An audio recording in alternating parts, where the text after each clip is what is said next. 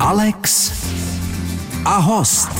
Krásný den, milí posluchači. Naším dnešním hostem je srdcař, jak svým zapálením pro svůj obor i oborem samotným. Kardiolog profesor Petr Neužil. Vítám vás. Dobrý den. Dobrý den. Alex a host. Naším hostem je primář kardiologického oddělení Pražské nemocnice na Homolce. Leží mi toho hodně na srdci, pane profesore. Hmm. Mezi lidmi se říká, že lékaři jsou nejhoršími pacienty. Hmm. Jste to i vy? Já jsem úplně nejstrašnější pacient.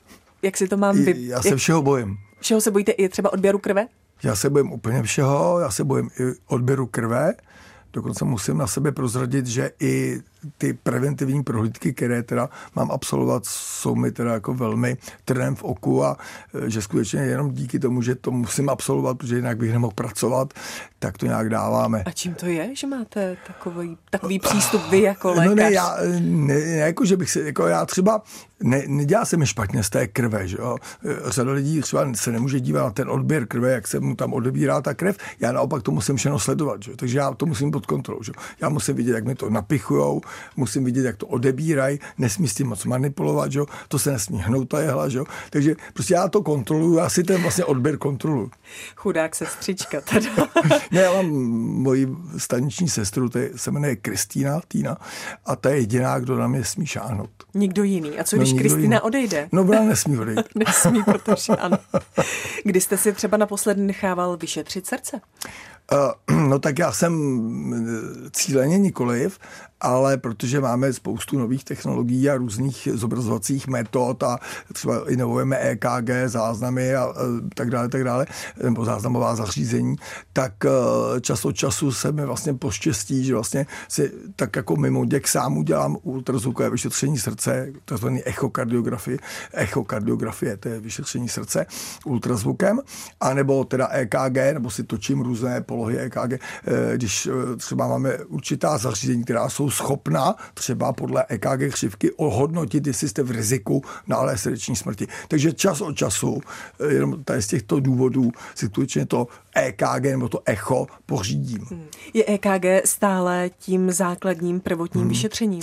Je to totálně bazální a základní kardiologická pomůcka. Já bych řekl, že to je víc uh, kardiologická pomůcka dneska než ten stetoskop, ten, který každý režisér dá uh, každému herci za krk, když teda dělají seriály o lékařích.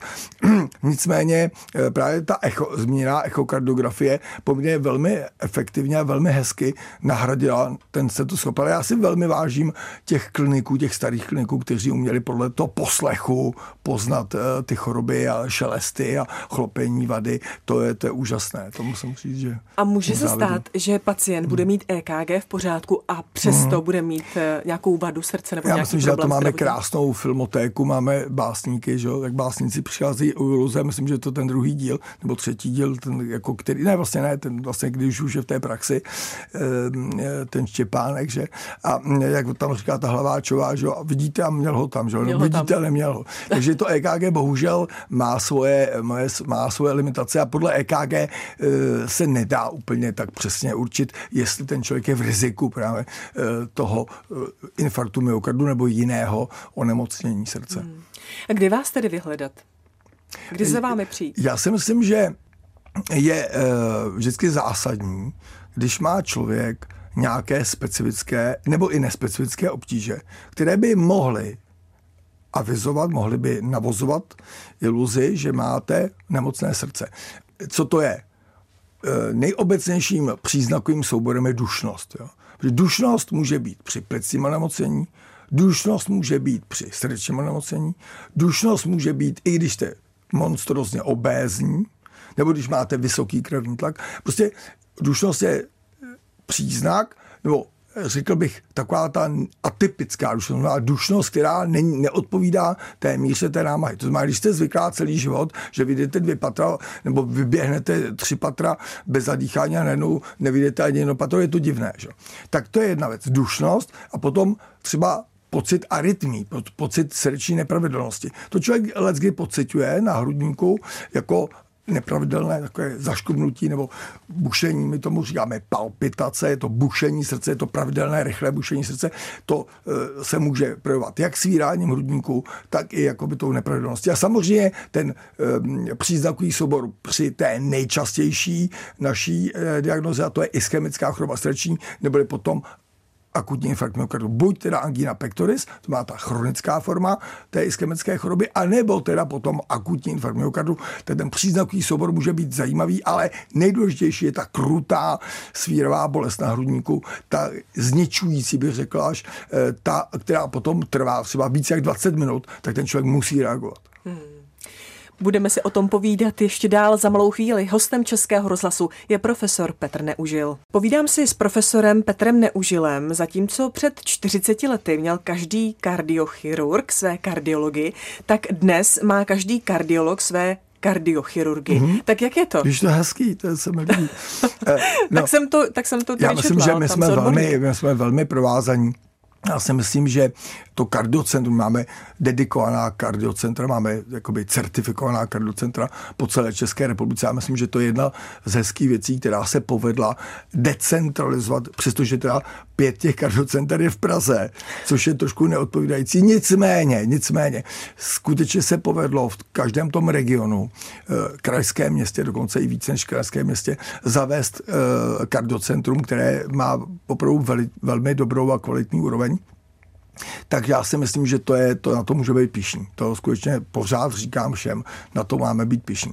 A e, samozřejmě to kardiocentrum, e, to komplexní, protože máme obyčejná kardiocentra, která obsahují jenom tu kardiologii, pak máme komplexní kardiovaskulární centra, která už jsou vybavena i tou kardiochirurgií.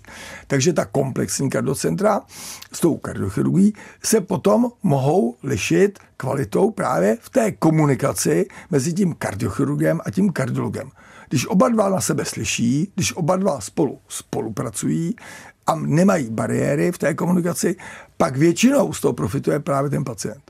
A děje se to? Děje se to všude? My se snažíme, aby se to dělo a myslím si, že je vždycky dobré potlačit ta ega, jo? protože každý muž a každá žen, žena, nevím tolik, ale muž určitě a e, bohužel je to trošku one show, je to bohužel trošku mužská záležitost, e, těch žen bychom potřebovali víc nejenom v kardiologii, myslím i v té medicíně, ale v kardiologii a v kardiochirurgii je to teda typické, že to je většinou mužská záležitost, tak uh, bych řekl, že eh, ta spolupráce právě je tou ambicí každého toho komplexního kardioschálního centra. Čím více se ale ten váš obor, tím myslím kardiologie, eh, žene kupředu a rozvíjí hmm. se, zdokonalují hmm. se třeba katetrizační techniky, tak neubývá právě práce kardiochirurgům? Uh, no, já uh, bohužel musím teda říct, že trošku ubývá. Uh, přestože jsem kardiolog, tak nejsem z toho nadšený, protože já skutečně mám zájem na tom, aby kardiochirurg si našel to svoje pole, aby ta kardiochirurgie úplně nezanikla. Já jsem typickým protagonistou toho souboje, bohužel i v médiích často dostávám otázky, kdy ta, ta kardiochirurgie zanikne já se netěším na to, až ta kardiochirurgie zanikne. Já bych docela byl proto, aby se to sloučilo trošku, jo? aby ten kardiolog byl schopen trošku tu kardiochirurgii dělat, aby ten kardiochirurg byl trošku tím kardiologem. Jo? Já si myslím, že k té fúzi, k tomu propojení někdy dojde a v to věřím. Hmm. Uh Opravdu by to bylo mohlo vést až tam, že by kardiochirurgie nebyla potřeba, přeci transplantace a opravdu ty vážné, nejvážnější Já si právě proto, asi... co jste řekla, si myslím, že skutečně to je dlouho, dlouhý, dlouhodobý proces, ale v těch, eh, v těch našich nejčastějších zákrocích si myslím, že k té fúzi dochází. A že když si představíte, že třeba 20 eh, let zpátky byste někomu vyprávěla o tom, že budeme my kardiologové opravovat chlopení, chlopení vady, že budeme implantovat chlopně, no tak to by si dávali mokrý hadr na hlavu. Což do té doby byla výsada kardiochirurgu. To byla totální kardiochirurgická záležitost. Takže já si myslím, že prostě ono k tomu dochází a samozřejmě ta minimalizace té invaze, co má vlastně, co my tím dokazujeme, my tím ne, nebojeme jenom, neprosazujeme ty svoje ega, kardiologii. My s tím především usnadňujeme stonání pacientům. Protože ten pacient po těch našich výkonech ale musí být dokonalý, nesmí být odfláklé, musí být jako skutečně dokonalé, tak eh, ten pacient z toho profituje tím, že rychle se zotavuje a rychle zpátky se vrací do toho běžného života. Nejenom do práce, ale i do běžného života. Naším hostem je profesor Petr Neužil. Alex a host. Profesor Petr Neužil je naším dnešním hostem. Pane profesore, vy se smějete? No, já se směju, já se nemůžu, já jsem optimista, já se směju. Dobře. Musíte někdy eh, své pacienty strašit? Uh, musím. Musím. Eh, někde jste už říkal v rozhovorech, že hmm. byť jakoby pacientovi hrozí vážné zdravotní problémy, neli hmm. boj o život hmm. A vy mu doporučujete schodit, hýbat se a tak, no, tak vašimi doporučeními hmm. se Neřídí. Uh, řídí třeba jenom zanedbatelné procento uh, těch je, lidí. Je, je to bohužel globální problém, to není jenom problém českého regionu, Česk, České republiky, je to problém celoevropský, je to problém i té západní civilizace, má i v Americe, když se bavit v Americe eh, s pacienty samozřejmě úplně stejně jako u nás, bude záležet na trošku inteligenčním kvocientu toho pacienta, také té eh, určité snaze eh, si zachovat to povolání a být natolik zdravý, protože samozřejmě ten pacient očekává, že vy uděláte maximum. Vy jako lékař, ano, dobře, udělejte maximum, a já se potom rozhodnu. Jo? Jakmile přijde na lávání chleba, jakmile přijde na to, že ten pacient, dobře, vy musíte zubnout, pane Nováku, vy prostě bez, bez, toho, bez toho, když mi nepřijdete příště o 10 kg lehčí, tak my vám třeba neuděláme tu kardiochirurgickou operaci. Nebo eh, my vám všechno uděláme, ale ten výsledek té operace nebude kvalitní, nebo toho našeho zákroku nebude kvalitní, nebude trvalý. Vy si prostě ubližujete. V momentě, kdy to je na tom pacientovi, že by skutečně mohl zubnout, já bych byl pro, kdyby stačilo udělat jedinou, jedinou věc, kdyby všichni pacienti poslouchali a byli schopni zubnout. My jim umíme pomoct, dokonce máme preparáty, které ovlivňují chuť kýlu, takovou tu, tu žravost, tu, tu patologickou žravost, tak já bych řekl, že my máme prostředky, jak jim pomoct. Ale oni nechtějí. Oni prostě říkají, ano, vy to udělejte, to je, vy, to, vy to máte dělat, tak to udělejte, já si počkám a potom teda se rozhodnu. Nikdy a čím to je? Oni, oni se nebojí o svůj život, o své zdraví, oni nechtějí třeba vidět vyrůstat vnoučata? Uh, já si myslím, že třeba typickým příkladem není, já jsem uvedl hubnutí jako tu obezitu, s kterou skutečně jako chci bojovat a uh, chci, doufám, že nějaký preventivní program nabídneme, ale, ale a účinný preventivní program hlavně. Ale třeba kouření, že? tak kouření, vemte si, jak dlouhou dobu trvalo, než se do legislativy, než se přijali zákony o kouření. A chudák ten Kubera, senátor, teda nakonec na to kouření skutečně umřel. Jo? A ta společnost se tím nepoučila. A on samozřejmě byl frajer, že on prostě, že já si budu kouřit, já si budu kouřit, vy mě neovlivní. Prostě to je moje osobní rozhodnutí, to je svoboda, moje svoboda. Fajn, tak on na tu svoji svobodu umřel. Dobrý ale já ho měl rád. To, to není o tom, že bych ho prostě je jeho škoda. A právě proto, že zbytečně kouřil, jeho právě proto škoda, protože pro sebe mohl udělat daleko víc. Takže ono třeba ovlivnit to kouření. Je dneska úplně jasné, že pacient, který přichází s akutním efektem myokardu, kde jediným rizikovým parametrem bylo silné kouření, neříkám taky ty sváteční kuřák, ale když je to ten silný kuřák, který vykouří 20 cigaret a více denně, pak teda samozřejmě bych já, pokud bych byl legislativec nebo pláce toho zdravotního systému, tak při jeho druhém infarktu, pokud by měl druhý infarkt nebo nějaký další zákrok související s infarktem, kdyby on neposlechl toho svého lékaře a kouřil by dál, skutečně bych mu to nechal zaplatit. Bohužel oni neslyší nic jiného, na nic jiného než na peníze. Takže já Osobně si myslím, že samozřejmě to nečekám, že to přijde, protože to nikdo neudělá. Žádný politik nemá natolik silné osobnostní parametry na to, aby teda to zvládlo. Nicméně zavést teda do té legislativy eh, české, ale myslím si, že by nějakým způsobem se to mělo zhodnotit. Že to by byla silná motivace. Byla by to velmi, protože samozřejmě vždycky ty peníze jsou tou motivací. Říká profesor Petr Neužil, náš dnešní host. Ladíte Český rozhlas, jehož hostem je profesor Petr Neužil. My jsme mluvili o tom, co lidé mohou udělat pro to, aby neměli komplikované eh, problémy se srdcem, aby žili dále a tak dále. Ale tady je ještě jedna věc. Můžu říct něco? Můžete. Já myslím, že jste to říkal výborně, protože žili déle a kvalitněji. Já vždycky dodávám, Ano. žili déle, ale ten delší život musí být kvalitní. Jo. Hmm. Ale tady údajně Hmm, v české společnosti se rozmáhá, rozmáhá další takový nešvar Hmm, a to je to, že eh, prý do jednoho roku až 40% českých pacientů svévolně přestává brát předepsanou léčbu. Uvedl to profesor Miroslav Souček. Ale to může, to, kolega. já myslím, že to, zdravím teda Mirka, uh, on tím myslí hlavně hypertoniky, protože on se zabývá hypertenzí docela dost intenzivně. A vy se s tím setkáváte, že vám uh, pacienti neberou léky, tak jak jim je předepíšete? Uh, já jsem, vy jste se mě ptala na to strašení. Ano. Uh, tak je potřeba toho pacienta skutečně motivovat, trošku postrašit. Jo? On skutečně musí pochopit, že si tím ubližuje. Ale ta adherence, on se tomu říká adherence, to má schopnost pobírat požírat ty léky, tak eh, adherence k té medicamentózní léčbě, tak eh, skutečně u té hypertenze, u léčení vysokého krevního tlaku, je to kritické, protože skutečně tam máme eh, zjištěno, když potom si tak nahodile třeba vyzkoušíte, třeba odtypujete tu hladinu těch léků, tak zjistíte, že skutečně 40%, 30% té populace těch, těch nemocných ty léky vůbec nemá v té účinné hladině. To znamená, oni je prostě nejedí. Jo?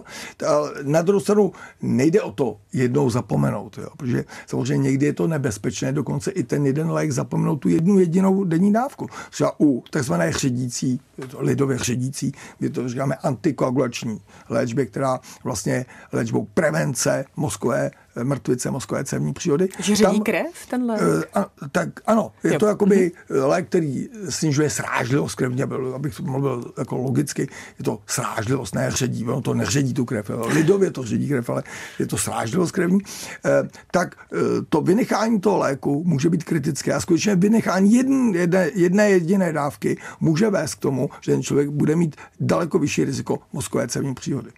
Tak a proč je takový problém pro pacienty brát léky? Je to, to přeci to úplně to nejmenší. Víte co, já jsem jako jsem hodně komplexní, já v té uh, kardiologii skutečně nedělám jenom to svoje, to svoje znamená arytmologie, já jsem víceméně vyučený arytmolog, to znamená lékař, který se zabývá uh, řešením, diagnostikou, léčbou srdečních arytmí, nepravidelnosti srdečního rytmu, ale zabíjáme dál právě na ty chlopení vady, i na tu hypertenzi, tu mám rád. Ale eh, co chci říct, hlavně je, právě to je ten, to je ten princip, jo. Protože právě, že ty lidi neberou ty léky a že je to složité jim to nějak vysvětlit, je vždycky lepší udělat nějaký zákrok, který třeba umožní, aby ty léky nemuseli brát. Že? Takže my jako arytmologové, my máme prostě ty léky stejně stejné, jako byly před 30 lety. Tam se to moc nevymyslelo v té farmakoterapii. Takže my ty výkony, které vlastně před těmi 30 lety vlastně neexistovaly, tak my těmi výkony vlastně nahrazujeme tu medicamentózní léčbu. Že? A pak se zase ale můžete bavit o tom, co je levnější. Ale já si myslím, že to je samozřejmě, ano, protože pro pojišťovnu, pro pláce toho zdravotního pojištění nebo teda, eh, toho systému je samozřejmě to je rána, že jo, ten výkon, ten jednorázový operace nebo zákrok, katetrizační, to je prostě velký, velký balík peněz. Jenomže právě je potřeba vykalkulovat, kolik potom ten člověk tu dobu třeba 10, 20, 30 nebo i 40 let, protože my léčíme i mladé pacienty, kolik za těch let ušetříme na těch lécích, že Ono to potom je taky rána, že jo? Ale nikdo to nepočítá dopředu, že jo? Protože nikoho to nezajímá v ten den, den D, čas T, že prostě tam každý vidí jenom ten náš výkon, že jo? Petr Neužil je naším dnešním hostem. Alex a host. Naším hostem je šéf kardiologie nemocnice na Homolce, profesor Petr Neužil. Vy jste říkal, že se vám líbí hypertenze. Mm. Že ji máte rád. Ne, já mám rád obecně... Proč? No, eh, víte, proč ji mám rád? Protože ještě neřekla, ta léčba ještě neřekla svoje poslední slovo. A uh, deset let zpátky to vypadalo velmi nadějně. Protože byly určité metody, které se vyvíjely tím směrem, abychom právě nemuseli ty pacienty tolik federovat těmi léky. No, že by to třeba stačilo zaléčit nějakým zákrokem, který umožní buď snížit, nebo zcela vyloučit tu farmakoterapii, znamená pojídání léku. A vy očekáváte další jakoby, vývoj a další možnosti a způsoby, jak léčit hypertenzi? Určitě. Já myslím, že tam bohužel došlo k takové studii, která eh, na poměrně velkém vzorku pacientů, to byly desetitisícový hlav prakticky, tak uh, si myslím, že to skutečně trošku posunulo a zbrzdilo ten vývoj. Hmm. Ale já se vždycky dívám na ty nedořešené subobory nebo ty skupiny těch diagnóz, které třeba jsou, je je to výzva. Jo, protože já to beru jako výzvu, že zkrátka tady se ještě něco dá vymyslet, tady se dá ještě něco zlepšit, protože ta kardiologie právě za posledních 30 let možná 40 let, udělala obrovský vývoj právě proto, že si lidi říkali, ano, výborně, tady je nějaký limit, tady prostě už se nedá nic udělat. Ne, je důležité, že přijdou lidé a odborníci, kteří právě diagnostikují a řeknou, ano, výborně, co bychom mohli udělat pro to, abychom to mohli posunout dál. Hmm. Kam se posunula během pandemie telemedicína? Já jsem čekal, že se posune dál, než se posunula. Nebo rychleji? Uh, že se posune uh, směrem, uh, směrem k tomu, že bude efektivnější. Já hmm. si myslím, že telemedicína pro mě bohužel pořád je pouze takové hezké slovo, které když řeknete a vyřknete, tak eh, na to eh, dostanete poměrně hodně velké granty, jak u Evropské unie, tak i někde jinde u těch jiných agentur, protože je to hezké slovo. Jo? Já si myslím, že po tou telemedicínou musím vidět tu konkrétní činnost a tu konkrétní, ten konkrétní úkon. Eh, co si myslím, že v telemedicíně úplně úžasně funguje a je skvělé, je dálková nebo kontrola na dálku našich implantabilních přístrojů. Znamená, když má člověk implantován kardiostimulátor, to je přístroj na pozbuzení impulzu, dodává impulzy srdci, nebo je to defibrilátor, to je trošku jiný přístroj, který zase zabraňuje právě těm, těm arytmím, nebo ty arytmie, když vznikne komorová arytmie, komorová fibrilace, fibrilace komor nebo komorová tachykardie, tak zabraňuje tomu náhlému úmrtí, že vydá terapii nebo silný impuls, který tu arytmii zruší tyto přístroje se dají dálkově sledovat. Takže tam je skutečně ten klasický příklad té telemedicíny. Kolik máte takhle napojených pacientů, které na dálku sledujete? No právě, že my bychom jich potřebovali mít uh, eh, 100%. Máme jich méně než 100%, máme jich málo, protože ono je to právě problém uh, to uh, vymyslet, jak to zaplatit.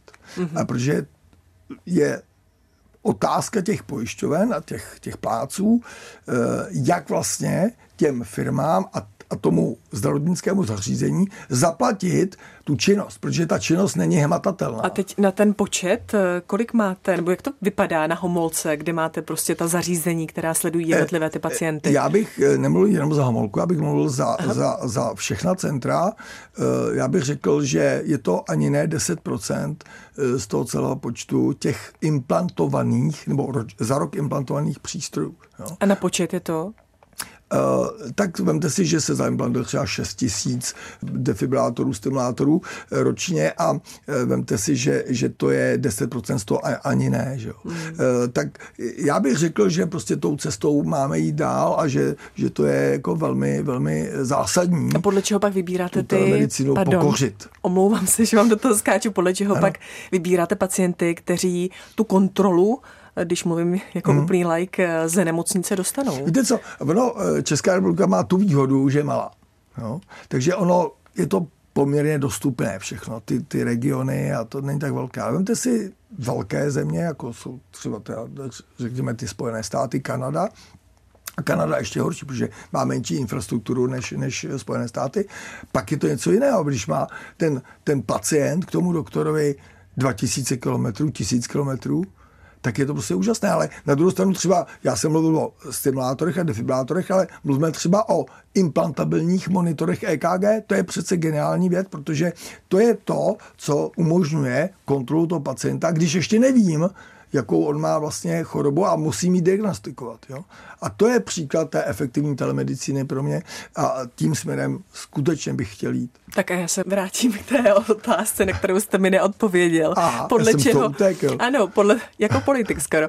Podle čeho, podle čeho, Zase vlastně, zakecal spíš. podle čeho určujete, kdo uh, to sledování na dálku jakoby dostane a na koho už no, se nedostane. Jasně, jasně, jasně. No, samozřejmě je to otázka právě té dostupnosti. Jo? Ten člověk, který má toho lékaře dostup, jakoby Takže řešit nablízko, třeba dojezdovou vzdálenost Samozřejmě je to, do, pacienta? je to dojezdem, a nebo je to schopností toho pacienta Mhm. mm. dojet. Že? jo.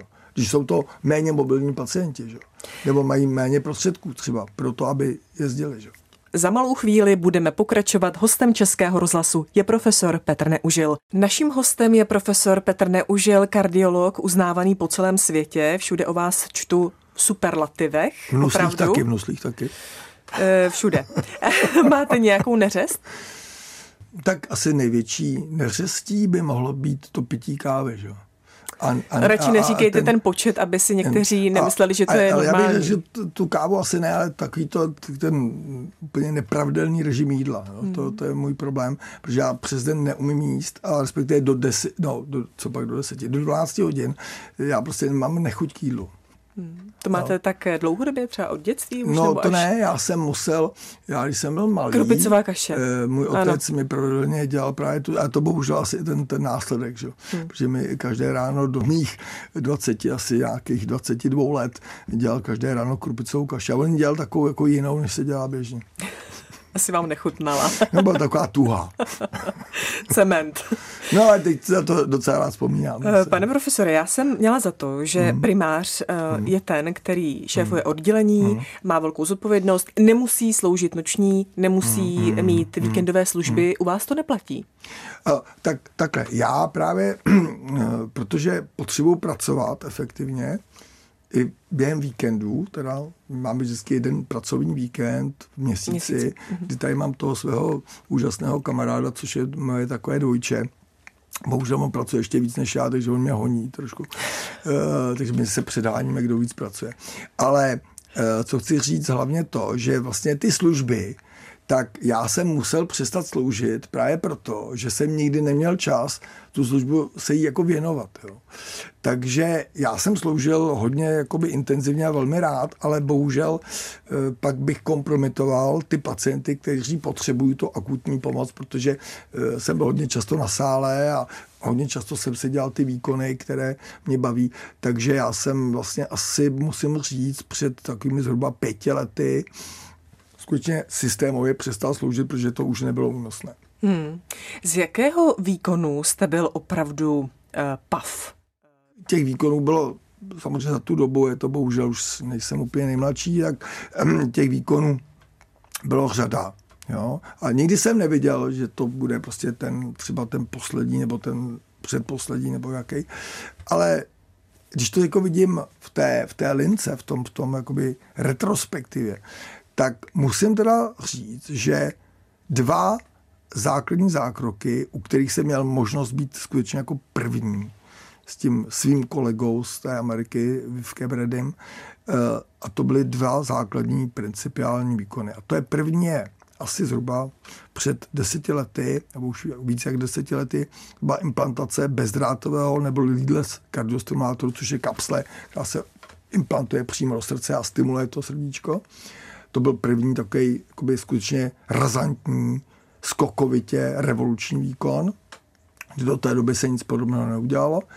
A druhý zákrok, to byla právě ta léčba srdečních arytmí, hlavně teda fibrilace síní, kde jsme díky našemu kamarádovi, který, kterého jsem poznal ještě v Bosnu, on vystudoval MIT, ten institut, technologický institut v Bosnu, Uh, on potom teda se dostal k nějaké startupové firmě a začali vyvíjet jiný typ energie, který se vlastně začne, nebo možná začne používat pro tu léčbu fibrilace síní, který, která ta energie je daleko citlivější, selektivnější k té buňce srdečního svalu. Takže ta buňka srdečního svalu na ní lépe slyší, to znamená, že se přestane lépe aktivovat. My potřebujeme některé buňky, které produkují ty arytmie, prostě sklidnit. Buď je umrtvit, seškvařit. Do, do, do té doby se to totiž dělalo tak, že se ovlivňovaly tepelně, to znamená tepelnou energii. Buď se spálili, nebo se zmrazili. Ale bohužel ten efekt nebyl úplně konstantní, nebyl úplně dokonalý. Tato terapie, která se teď vžila pod pojmem aplikace pulzního pole, neboli také ještě takové velmi složité slovo elektroporace, prostě vytvoření mikrodírek v buněčném obalu, e, tou vysokoenergetickou pulzní vlnou, tak vlastně ta energie je, se ukázalo, že je fantasticky efektivní. A je selektivně efektivní vůči té buňce srdečního svalu. A to jsme v roce 2015-16 malovali někde na stole na baru u piva a ten kolega tak nějak jako říkal, no my to děláme na univerzitě v Ajově a tak jako nevíme, zkoušíme to. A říkal, to už dávno, přece to už je pasé, že? A říkal, no ale ten puls je úplně jiný, ten puls je daleko kratší a je intenzivnější. Tak jsme říkali, tak OK, tak zkusíme to, že jo. A tak jsme to zkoušeli na tom biomodelu, to má zvíře, eh, nebo jak ještě kus masa, pak teda nějaký ještě jakoby úplně ex vivo, to znamená to ještě není ani zvíře, že? Pak jsme ho zkoušeli teda na těch zvířatech, No ukázalo se, že to je vysoce efektivní terapie a vlastně dneska zažíváme už druhý rok, kdy to v klinické praxi v Čechách, v České republice používáme už jako běžnou terapii. To je úžasné. Pane profesore, děkuji za vyčerpávající rozhovor. Petr Neužil byl naším dnešním hostem. Ať se vám daří. Tak já moc děkuji za pozvání. Doufám, že z toho nejste vyčerpaná, tak jako já. Jste vyčerpaný. No nevím. Já jsem nabitá informacemi. Děkuji. Jasně. Doufám, že i naši posluchači. Krásný tak den všem. Zdravím. Alex a host.